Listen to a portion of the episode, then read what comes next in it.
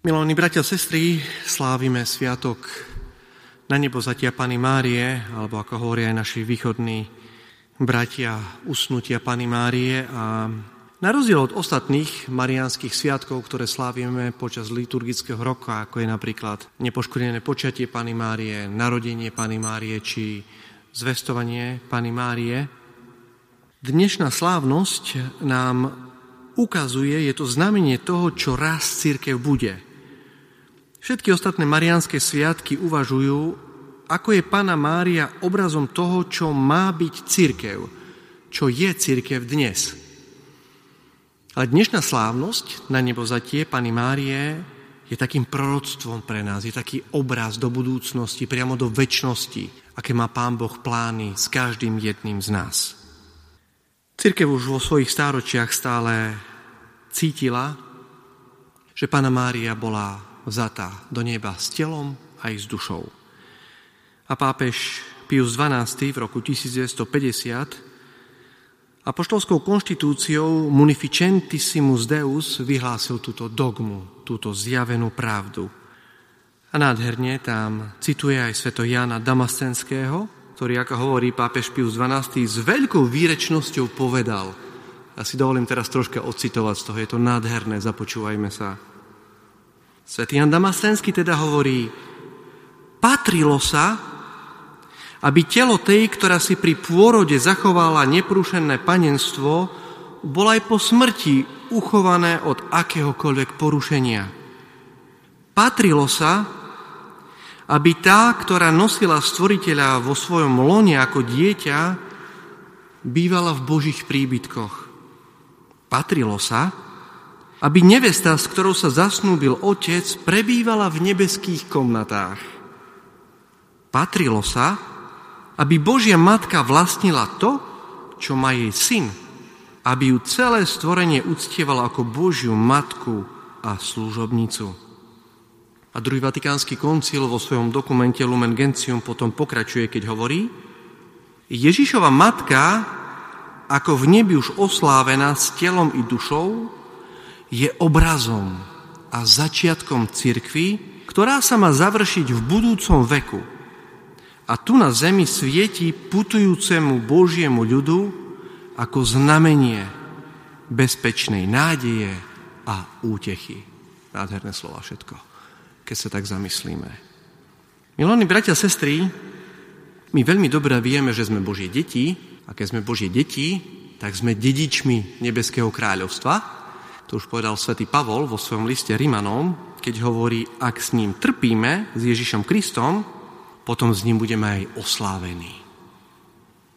A tak ideme k jadru dnešnej slávnosti.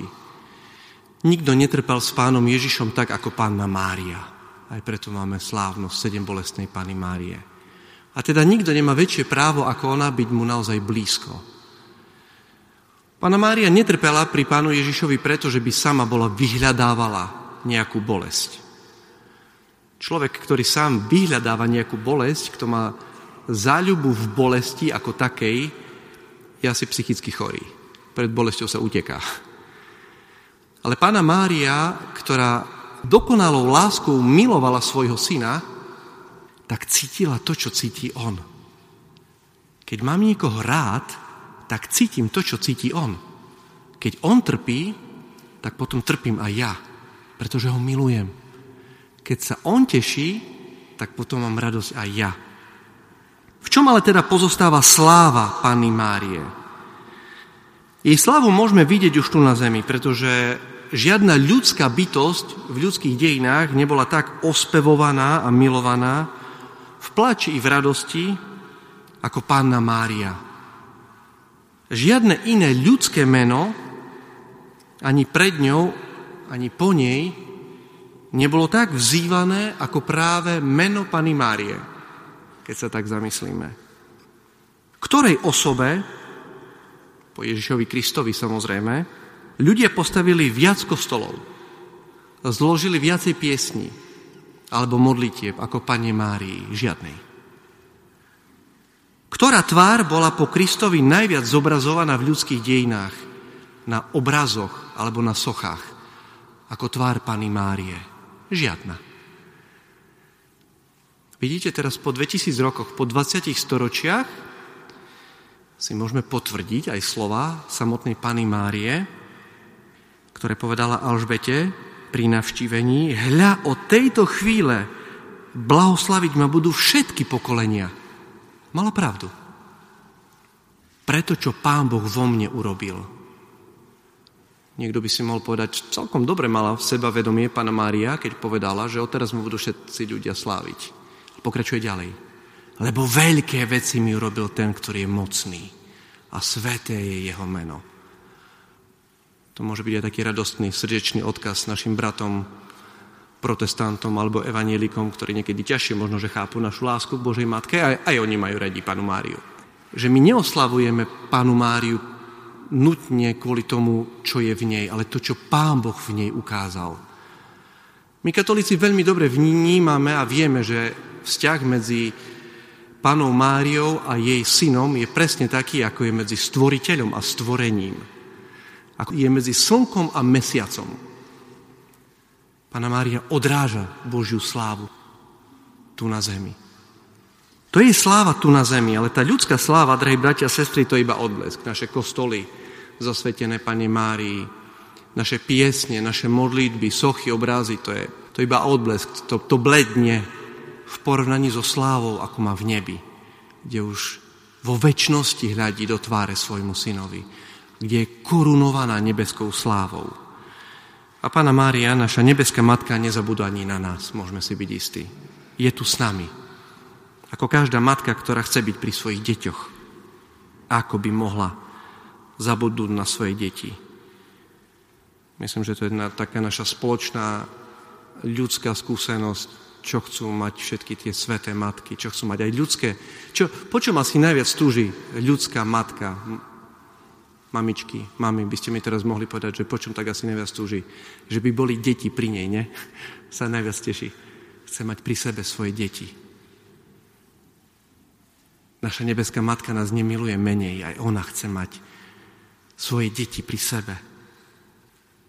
My sami vyznávame a veríme v spoločenstvo svetých.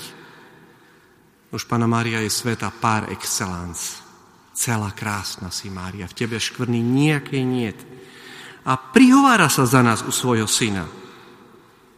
A my veľmi dobre vieme, že nikdy nebolo slýchať, že by bol niekto opustený, kto sa pod jej ochranu utiekal alebo príhovor žiadal. Sa môžeme spoliehať na prosby Panny Márie u svojho syna. My sami máme asi slabosť pre naše mamine, keď nás o niečo poprosí naša mama, asi to urobíme. Žiadosti matky sa jednoducho neodmietajú, sa vyplňajú. Pána Mária prosí za nás u svojho nebeského syna, u Božieho syna.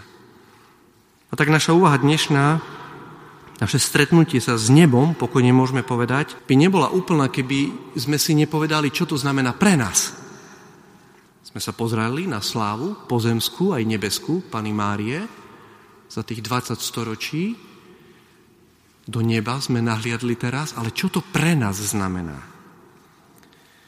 No mam, mami sú radi, keď majú pri sebe svoje deti, ale ešte väčšiu radosť majú vtedy, keď sa tí deti nebijú navzájom, nie? Keď sa nehádajú. Keď navzájom dobre vychádzajú. Vtedy mamky majú veľkú radosť. Aj naša nebeská matka bude mať radosť keď my budeme dobre vychádzať navzájom. Celkom určite bude mať naša nebeská matka radosť, keď splníme jej túžbu, ktorú povedala už v káne Galilejskej. Mimochodom, to je posledný výrok Pany Márie, ktorý je zapísaný v Evanieliu. Urobte všetko, čo vám povie. Hovorila o svojom synovi. Opäť, to je naša časť našej úlohy. Robiť to, čo nám hovorí jej nebeský syn aby sme mali taký výsledok nášho života, ako má ona. Ona robila všetko to, čo jej povedal. A preto je tam, kde je teraz. A aby sme ju napodobňovali, to je tiež veľmi dobré. Toto môžeme urobiť. Ak niekoho milujem, niekoho obdivujem, niekoho si uctievam, tak potom sa snažím obkúkať, tak povediac, odpozorovať, čo sa môžem od neho naučiť. A tak toto je jasný odkaz, ktorý nás neomrzí nikdy opakovať, že skutočný mariánsky ctiteľ sa v prvom rade správa, žije ako Pana Mária. Hovorí čo najviac áno Bohu. Robí to, čo On nám hovorí. V dnešnom evaníliu sme počuli, že nejaká žena zo zástupu chváli panu Máriu. Blahoslavený život, ktorý ťa nosila prsia, ktoré si používal. A pán Ježiš zdá sa, že tak troška drsne odpovedal. Skôr sú blahoslavení tí, čo počúvajú Božie slovo a zachovávajú ho. On tým neponížil svoju matku, pretože nikto nepočúval viacej Božie slovo ako pána Mária. Nikto v ľudských dejinách nezachovával Božie slovo tak ako pána Mária. Skôr je to ponuka pre nás byť v pozícii, v ktorej je Pana Mária. Milí bratia a sestry, v tomto duchu chceme uchopiť dnešnú slávnosť na nebo zatia Pany Márie a zároveň už hľadiť tam, kde smerujú naše vlastné kroky a prosiac Panu Máriu na nebo vzatú, nech sa za nás prihovára u svojho syna. Amen.